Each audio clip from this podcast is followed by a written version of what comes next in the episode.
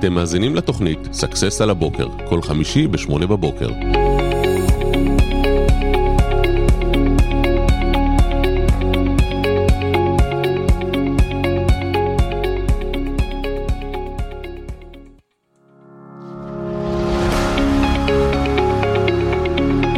אתם מאזינים לתוכנית סאקסס על הבוקר, כל חמישי ב-8.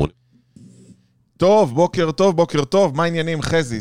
שים לך את זה ככה, שיהיה לך נוח, תתקרב, נשמה של ברבור. בוקר טוב וחג שמח לכולם. מה העניינים? מצוין, מה שלומך היום? יופי, טוב מאוד, היום אנחנו באווירת פורים, כמו שאתם רואים, אני התחפשתי למישהו בחופש. אני התחפשתי לבחור ברים, לא, דווקא בחור ברים שיעול כרוני, תכף אתם תתחילו להאמין שאני משתעל בלי סוף. יפה, אז לפני שאנחנו נשמע אותך משתעל בשידור, אני אשמח מאוד.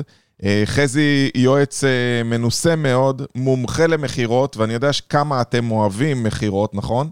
אז היום אנחנו הולכים לדבר איתם מחירות, מחירות, מחירות. סיימת עם משהו? לא, אני מתחיל את התחפושת. אז הבנתי.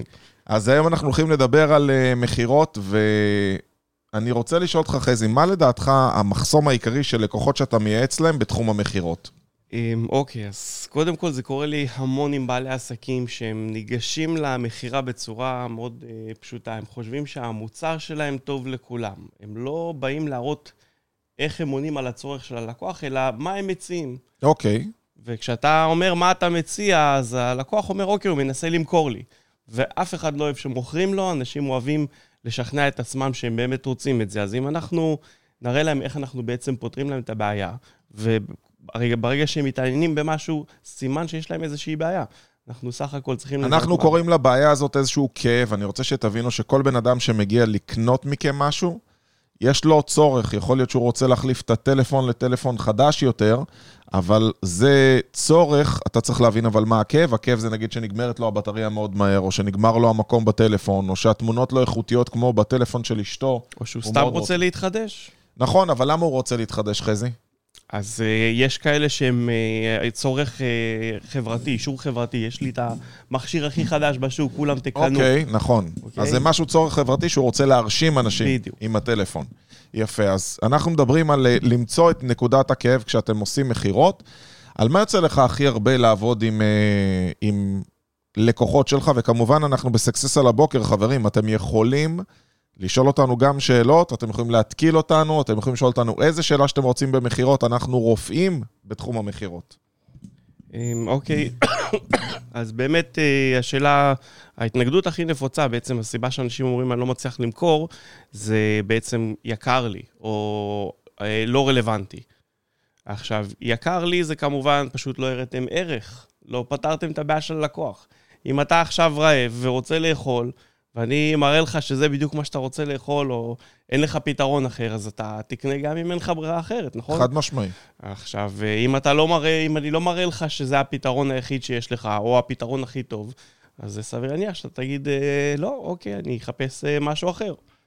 אז אני יכול להגיד לכם שיקר לי, זה הרבה פעמים גם התנגדות שהיא התנגדות כוזבת, שלפעמים בן אדם אומר לך יקר, הוא לא אומר לך את הסיבה האמיתית. נכון. ואנחנו צריכים לשלוף מהם אם ההתנגדות היא התנגדות אמיתית או לא, אנחנו נשמח לשמוע איזה התנגדויות אתם מטפלים בהם, מה ההתנגדות הנפוצה ביותר בתחום שלכם ומה התחום שלכם.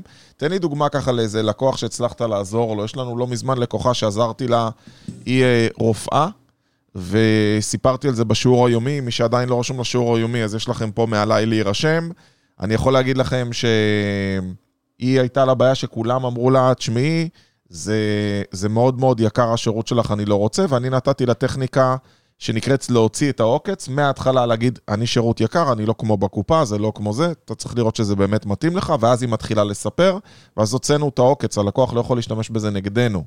תן לי דוגמה לטיפולים שאתה עושה עם לקוחות. אוקיי, אז למשל יש לי אומן שהוא צייר קריקטורות, זה שצייר לך את העניבות היפות כמובן. נכון, הוא מדהים. יעקב גנזמן פשוט אלוף, ומה שקרה... אני עם עניבה אבל מתחת היום, בסדר? זה היה תחפושת.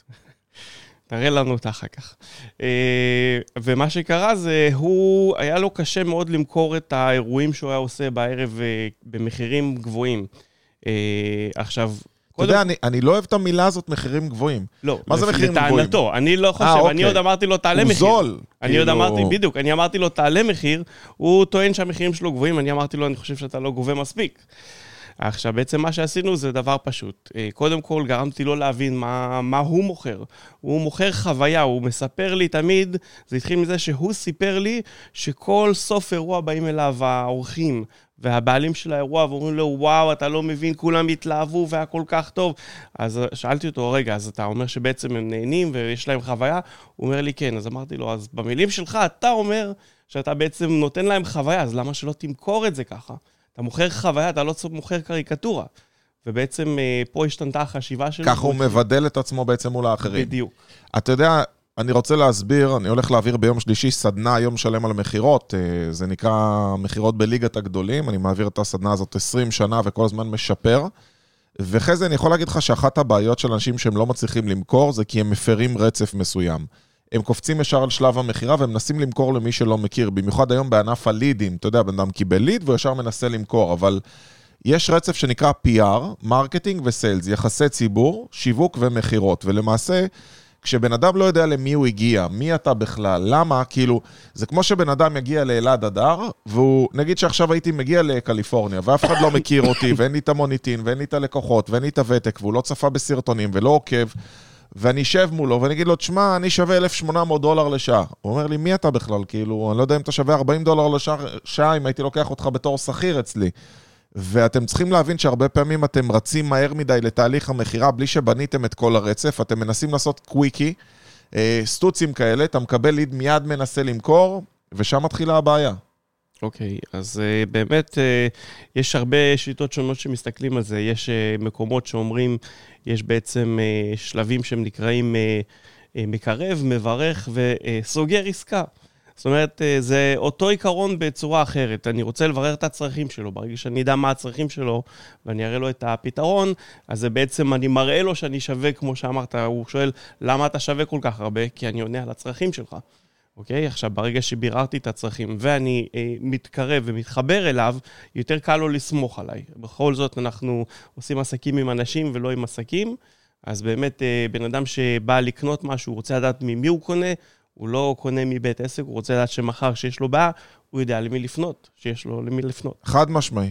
יש סדר מסוים שאתם צריכים להבין, הבן אדם קודם כל קונה אתכם, אבל אם הוא לא ידע מה העסק שממנו הוא קונה, זה החלק השני, הוא גם לא יסגור עם העסק. זאת אומרת, אתם כן צריכים להציג את עצמכם, אבל אם לצורך העניין, יש לכם, נגיד שטל ניסני פה בשידור, וטל ניסני במקרה היא העסק, בסדר? אז זה הרבה יותר קל. את כן צריכה למכור את עצמך, אחרי שמכרת את עצמך ויצרת אמון, צריך למכור את המוצר או השירות שהיא מוכרת. זאת אומרת, אם היא אומרת טיפול, אז להסביר מה מכיל הטיפול, כמה שנות ניסיון יש לה, איזה תוצאות היו לה בטיפולים דומים, לפני שהיא מנסה למכור. אני רואה אנשים שנתקעים על שלבים מסוימים, בדיוק יש לי עכשיו אוסטאופת, מטפל מדהים, ואני יכול להגיד לך שהבעיה אצלו הייתה, שהוא כל הזמן נשאר המטפל, זאת אומרת, הוא לא עובר לשלב המחיר, הלקוח אומר לו, טוב, נשמע טוב, בוא נקבע, סדר לך אתה, זה ככה, זה עומד לך. מי ששומע אותנו בפודקאסט, זה היה נשמע לא טוב, זה הצווארון שלו, בסדר? אני יכול להגיד לכם שאותו אוסטאופת, כל מה שהוא עשה, הוא היה ממשיך כל הזמן את תהליך הבירור צרכים, ואתה שומע את הבן אדם ואומר לו, אוקיי, נשמע לי נפלא, בוא נקבע, והוא אומר, רגע, אני רוצה להבין, בספורט זה עדיין קורה לך? אני אומר לו, what the fuck, הבן אדם אמר לך, בוא נקבע כבר, הוא רוצה את השירות, מה אתה ממשיך לעשות מברר? תביא אותו לפגישה, בפגישה תשאלתו את כל השאלות. הם מפחדים לקחת את הכסף, זה נפוצה אצל אנשי מחירות. יש משהו בזה, אתה יודע, אחרי זה אני חושב שאנשים קצת מפחדים, או לא נעים להם מכסף, אתה יודע שפעם יעצנו לחנות רהיטים, ובחנות רהיטים, הבעיה העיקרית הייתה לעשות לבן אדם ככה, להושיט לו את היד, להגיד, יאללה, תוציא כרטיס אשראי. כזה הם היו, אוקיי, הנה הצעת המחיר, והם היו כבר כל כך רגילים, זה שהלקוח הולך להגיד, אני הולך לחשוב על זה, אני עושה סקר שוק, שהם היו אומרים ללקוח, טוב, אז בוא תחשוב על זה עכשיו, תחזיר לנו תשובה שאתה רוצה. אתה יודע, הם היו דוחים את הלקוח, כאילו הם היו מצפים, לא, מה פתאום, אני רוצה סגור עכשיו, תסלוק אותי. אז זה לא קורה ככה במציאות. Okay, אז המציאו בשביל זה שאלה פשוטה. איך אתה משלם? במזומן או באשראי? נכון. נותן לבן אדם שנמצא מולכם להבין שהוא הולך לשלם. עכשיו זה רק שאלה של איך. אז יש פה קטע מסוים. אני מאמין שאתה צריך לשלוט בתהליך המחירה, וכשאתה מגיע לשלב הזה, זה ההבדל בין להיות המתעניין ללהפוך להיות איש המחירות. ואיש מחירות הוא צריך להיות קלוזר, הוא צריך להיות אחד שיודע לסגור, הוא צריך אחד יודע מתי עכשיו, אוקיי, אני עובר שלב המחירה, ולהגיד, יאללה, בוא, תביא כרטיס אשראי. אתה יודע כמה פעמים אמרתי לבן אדם, אוקיי, בוא תעשה לי עכשיו העברה, או אתה מעדיף כרטיס אשראי, הוא אומר, מה, אני צריך לשלם עכשיו? אמרתי, אתה רוצה להתחיל, לא? אז הוא אומר לי, כן, אבל מה, משלמים עכשיו? אמרתי לו, כן, אתה רוצה להתחיל. אני יכול לשלם עוד חודש? אומר לו, אם אתה רוצה להתחיל עוד חודש. כאילו, אתם צריכים להרגיש בנוח עם מה שאתם מוכרים, ואולי חזי, זה אחד הדברים הראשונים. אני חושב שכל בעל עסק פה צריך להרגיש שהשירות שלו שווה פי 10 ממה שהוא עולה. אם אתם באמת ובכנות, תרגישו שאתם אשכרה עושים טובה ללקוח בזה שאתם מוכרים לו, לא תהיה שום בעיה למכור. הבעיה זה כשאתם, יש לכם פחות מדי יחסי ציבור, פחות מדי שיווק, פחות מדי לידים, אתם לא מקבלים מספיק פניות, ואז אתם מתפלים שהבן אדם אומר לכם, בוא, מפחיד אתכם, אתה מתחיל להתנצל, אין בעיה, תשלם אחר כך, תשלם שתאכל, מתקפלים. אני לא מאמין בלשלם אחר כך, אני לא חושב שכשאתה נותן שירות או מוצר, אתה צריך לחכות את הכסף, הבן אדם מקבל פתרון מיידי לבעיה שלו, צריך גם לשלם בהתאם. אז אני אספר לך משהו פזית שהתכתבה איתי, האמת, פשוט אני יכול לספר כי זה מצחיק, זה בפייסבוק. היא אומרת לי, תקשיב, התגברתי על השיטה הזאת שאני עושה את זה, ואז אני מאבדת עסקאות. אני אומר לה, למה? היא אומרת, אני סוגרת עם הלקוח, קובעת אותו טיפול, ואומרת שמחר המזכירה תתקשר לגבות ממנו, ואז מה שקורה זה שהמזכירה מתקשרת לגבות, הוא פתאום אומר, היה לי מחשבות נוספות, החלטתי לרדת מזה וכן הלאה. ואז אמרתי, הפזית, עסקה לא סגורה עד שאין חוזה חתום, בין אם זה בעל פה או בכתב, ויש תשלום. זאת אומרת, מה, ואני אמורה לעשות הגבייה, אמרתי לה, לצערי הרב, את גם איש המחירות. כאילו, את לא מסתכלת על זה ככה, את כאילו הרופאה, אבל את איש המחירות, את סוגרת עם הבן אדם, זה שיש מזכירה, זה לא משנה. אם היא נמצאת, תעביר אליה שתסלוק את הבן אדם בו במקום, ואם לא, אז שתחזיר אלייך. אבל אם היא לא נמצאת, את צריכה לגבות, זה לא פחות מכבודך, את צריכה פשוט לעשות את זה. עשינו שם דיון מאוד מאוד ארוך על הדבר הזה, וקרה הדבר הכי מדהים שבעולם, אתה לא מאמין. הייתי מראה לך, אם לא היינו בשידור, היא שלחה לי אתמול הודעה, היא אומרת, תקשיב, אלעד, מישהו קרא את ההתכתבות שלי, ואז הוא התעניין מאוד במה אני מתעסקת, קבעתי איתו פגישה, הוא מעוניין בשירות. ברוב זה שהוא ראה שהיא שואלת כל כך הרבה שאלות ומתעניינת למה לא נוח לה למכור את השירות. שאלה חשובה, היא סגרה איתו עסקה? היא קבעה איתו פגישה, עוד לא, אנחנו נתעדכן בהמשך. זה רק הפגישת קירות, אוקיי. כן. מה לדעתך הדבר שאנשים הכי מתקשים בו במחירות? כאילו איזה... להאמין במוצר שלהם. באמת? כן. מה זאת אומרת, להאמין במחיר שהם מבקשים או להאמין? במוצר, הכל, בכל היבט שונה של העסק, כשזה שירות, הם לא מאמינים שהשירות שלהם מספיק טוב, ובגלל זה הם נתקעים ומפחדים לבקש את הכסף, או לבוא בגישה בטוחה. הרי כשמישהו בא אומר לך, תשמע, אני חושב שהכוס הזאת זה מה שאתה מחפש, זה נראה דרך אחת, וכשאני בא אליך... תקשיב, הנה זה בדיוק מה שחיפשת, עם ביטחון עצמי מלא ומוחלט, הסיכוי שאתה תבוא, כן, הוא באמת... אבל אתה יודע, נפגע להם הביטחון בכל פעם שהם לא מוכרים. כל פעם שאיש מחירות לא מוכר ולא מבין מה הייתה התקלה שבגינה הוא לא מכר, נפגע לו האמון, נפגע לו הביטחון, נפגעת לו היכולת, הוא קצת מאמין פחות שהוא יצליח למכור בפעם הבאה. נכון, אבל יש פה באמת יתרונות של איש מחירות, כשלמישהו יש... נטייה למחירות, הוא יודע שהוא צריך לשים את השעה הקודמת, את היום הקודם, את החודש הקודם מאחורה, ולהתחיל כאילו מאפס, וזה בכל היבט בחיים, זה לא רק במחירות. אם לא הצלחת בלימודים במשהו, אז לא תלמד יותר. אם לא הצלחת להתחיל עם בחורה, אז מה, לא תתחיל יותר עם בחורות? אז אני יכול להגיד לך שאני גיליתי שרוב האנשים, זה אחת הבעיות העיקריות שלהם, זה החוסר יכולת שלהם באמת להתמודד עם המחירות, ולהתמודד עם ההתנגדויות, ומה שאתם צריכים לעשות בסיטואציה הזאת, זה להגיע למצב שבסופו של דבר, אם עכשיו מישהו התקיל אתכם, ואתם לא מצליחים לטפל בהתנגדות הזאת, מה שאתם צריכים לעשות זה ללמוד מה קרה שם, ולתקן. לא תבין מה לתקן, לא עשית בזה כלום, כי בפעם הבאה אתה בעצם מגיע חלש באותה מידה, גם למחירה בפעם הבאה, ולכן אנחנו נותנים ללקוחות שלנו מגוון פתרונות, כמו לדוגמה סדנאות, קורסים, אבל בנוסף לזה יש דברים נוספים, כמו לצורך העניין, הספר נוקאוט להתנגדויות, שאתה יכול עכשיו לראות איפה הבעיה, ללמוד, אז להגיד, יאללה, פעם הבאה אני בא להשתמש בדבר הזה. נכון, זה גם לתת להם, הם בעצם יודעים איך למכור, הם פשוט לא מחברים את זה בצורה נכונה. לדוגמה, עשיתי הדרכת מחירות עם בעל עסק שאני עובד איתו, והייתה שם אשת מחירות שהיא באה ואומרת לי, תשמע, יש התנגדויות כאלו וכאלו, ולא נתתי לה את הפתרון, אמרתי לה, אוקיי, איך את ניגשת בעצם ללקוח? אז היא התחילה להגיד, אני מסבירה לו על המוצר והכל. אמרתי לה, ומה בעצם הוא צריך את המוצר הזה? איך זה עוזר לו? ואז כשהיא הבינה איך בעצם לפנות, בזה שהיא נותנת עזרה, אז אמרתי לה, אז רגע, אז את באמת מאמינה שזה עוזר לו? כן. עכשיו היא כבר נגשה עם ביטחון הרבה יותר גבוה. אתה יודע, אתה מזכיר לי שפעם באתי לייעץ למשרד עורכי דין, שגובה איזה 1,200 שקל לשעה. וכשהגעתי לאנשי מחירות שלו, שזה עורכי דין למעשה, אני רואה שכולם מוכרים ב-600, ב-500, ואומרים לבעל המשרד, שמה, אני לא מצליח למכור ביותר.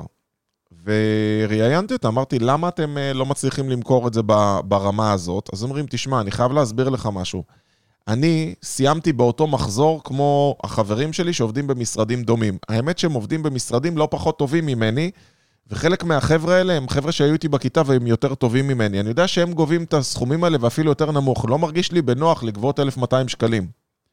עכשיו תבין, זה נשמע מאוד הגיוני, עד שאמרתי להם רגע, אבל כשאתה עובד על תיק, נכון שאתה משתמש בכל החומר הקודם, בתיקים קודמים שניצחו פה, ובניסיון של המשרד עורכי דין האלה, שהוא מהגדולים בארץ, זה אומר לי כן, ונכון שיש עליך פה פיקוח, ומישהו עובר על החומר, ואחרי זה מגיש את זה, ובעצם יש עוד עין שמסתכלת, הוא אומר לי כן, ובעצם התחלתי להראות לו כמה ערכים מוספים יש לו, ופתאום הוא אומר לי, אז אני מבין למה מבקשים אצלנו יותר, אמרתי, אתה מבין שיכול להיות שבמשרד הזה אין פיקוח, אין הגדרה, אין מישהו שדוחף את הדברים האלה, ולכן פה אנחנו למעשה גובים קצת יותר במקומות אחרים. זה ששם בהיקף גדול, מורידים במחיר של העסקה, זה בסדר, גם יכול להיות שאנחנו היינו מורידים בהיקף כזה, אבל בסופו של דבר אנשים פשוט לא מבינים את ערך המוצר שלהם, בדיוק כמו שאמרת. נכון, זאת השורה התחתונה, אנשים באמת לא מבינים מה הם מוכרים ומה השווי של זה, או שהם לא מאמינים בזה. הוא פשוט לא ידע, יש כאלו שבאמת לא מאמינים. אני יכול להגיד לך, לדוגמה, בצעירותי עבדתי במכירת משקפי שמש, והמוצר, המשקפיים שמכרתי הכי הרבה היו משקפי שמש של רייבן. אתה רוצה לנחש למה? בגלל הסרט טופגן? לא, אני פשוט... אהבת רייבן? ממש ממש אהבתי רייבן. היו לי עוד זוגות, אבל רוב זוגות המשקפיים שלי היו רייבן, ופשוט באמת... אז היה לך יותר קל למכור. ברמה מטורפת. כאילו, 50% מהמחירות שלי היו רייבן, וכל שאר 50% מתחלקים השאר המותגים. זה הרמה. ממש האמנתי, וכשאתה מאמין בזה, הרבה יותר קל לך למכור את זה. נכון. עכשיו, אני אתן לכם טיפ איך אתם יכולים לחזק את האמון במוצר שלכם. קודם כל, נתן שתי דרכים, בסדר? אחד, שבו ותכינו רשימה של 20 יתרונות שונים, למה המוצר שלכם הוא באמת יותר טוב מהמתחרים. כי למדתם 7 שנים, כי למדתם במכללה יותר נחשבת, כי אתם עד היום פתרתם ככה וככה מקרים, כי אתם משקיעים כל יום בלמידה, כל דבר שאתם חושבים שהוא יותר בעל ערך, כי אתם משתמשים בתוכניתנים יותר טובים. כל דבר שאתם באמת באים וחושבים שהוא יותר טוב, אם לא הגעתם לרשימה של 20, אל תעצרו, סימן שאתם עוד באמצע הדרך. הדבר השני, וזה אחד הדברים החשובים, זה תפנו ללקוחות הטובים שלכם, שאיתכם הרבה זמן, ולהגיד להם, חזי, אני אשמח לדעת למה אתה איתי. ספר לי, מה אתה מרוצה מהשירות שלי? למה בחרת בנו מלכתחילה? ויותר חשוב מזה, מה גרם לך להישאר איתי כל כך הרבה זמן? אני בטוח שזה לא רק בגלל העיניים היפות שלי, ופתאום אתה מתחיל להתמלא בכלים, אתה פתאום שומע, אומר, תראה, זה שאתה עונה לי ב-7 בערב זה לא מובן מאליו. זה שאתה בא אליי בערב חג. זה שאתה בעצמך פותר לי את התקלה. ופתאום אתה אומר, וואו, אתם עושים רשימה של כל הדברים האלה, ולמחירה אתה בא סופרמן. אתה בא הרבה יותר חזק. אתה בא ואומר, שמע, אני מבין שאני יכול לתת פה הרבה יותר פוש, בגלל ש...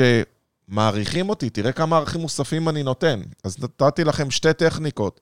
1 זה לעשות רשימה בעצמכם, ו2 לשאול את האנשים שעובדים איתכם הרבה זמן, למה הם עובדים דווקא איתכם. אני הייתי מוסיף לזה עוד משהו, שהוא, אם אתה כבר אמרת על בקרת איכות עם הלקוחות הקבועים, אז בדיוק אותו דבר עם הלקוחות הנוטשים, הרי בסופו של דבר, כשלקוח נוטש אותך סימן שיש לו בעיה. נכון. אם תעשה בקרת איכות ותזהה מה הבעיה, תוכל לתקן אותה, זה עוד ערך שתוכל להוסיף פנימה.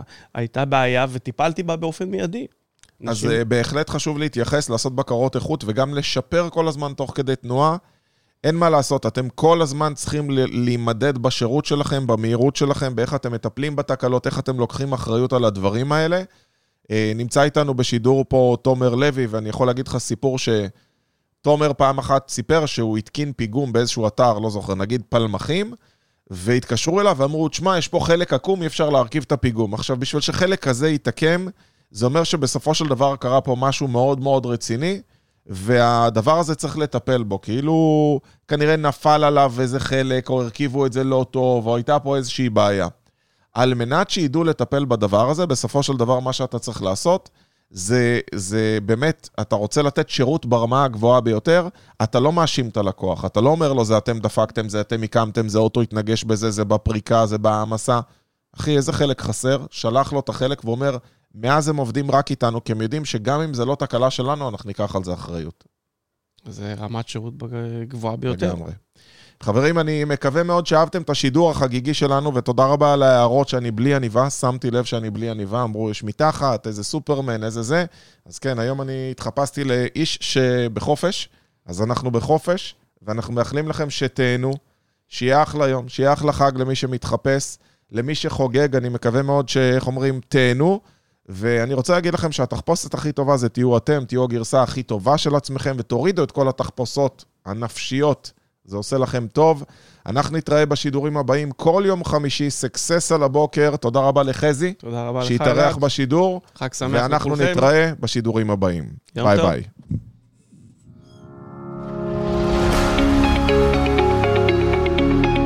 אתם מאזינים לתוכנית סאקסס על הבוקר, כל חמישי ב-8 בבוקר.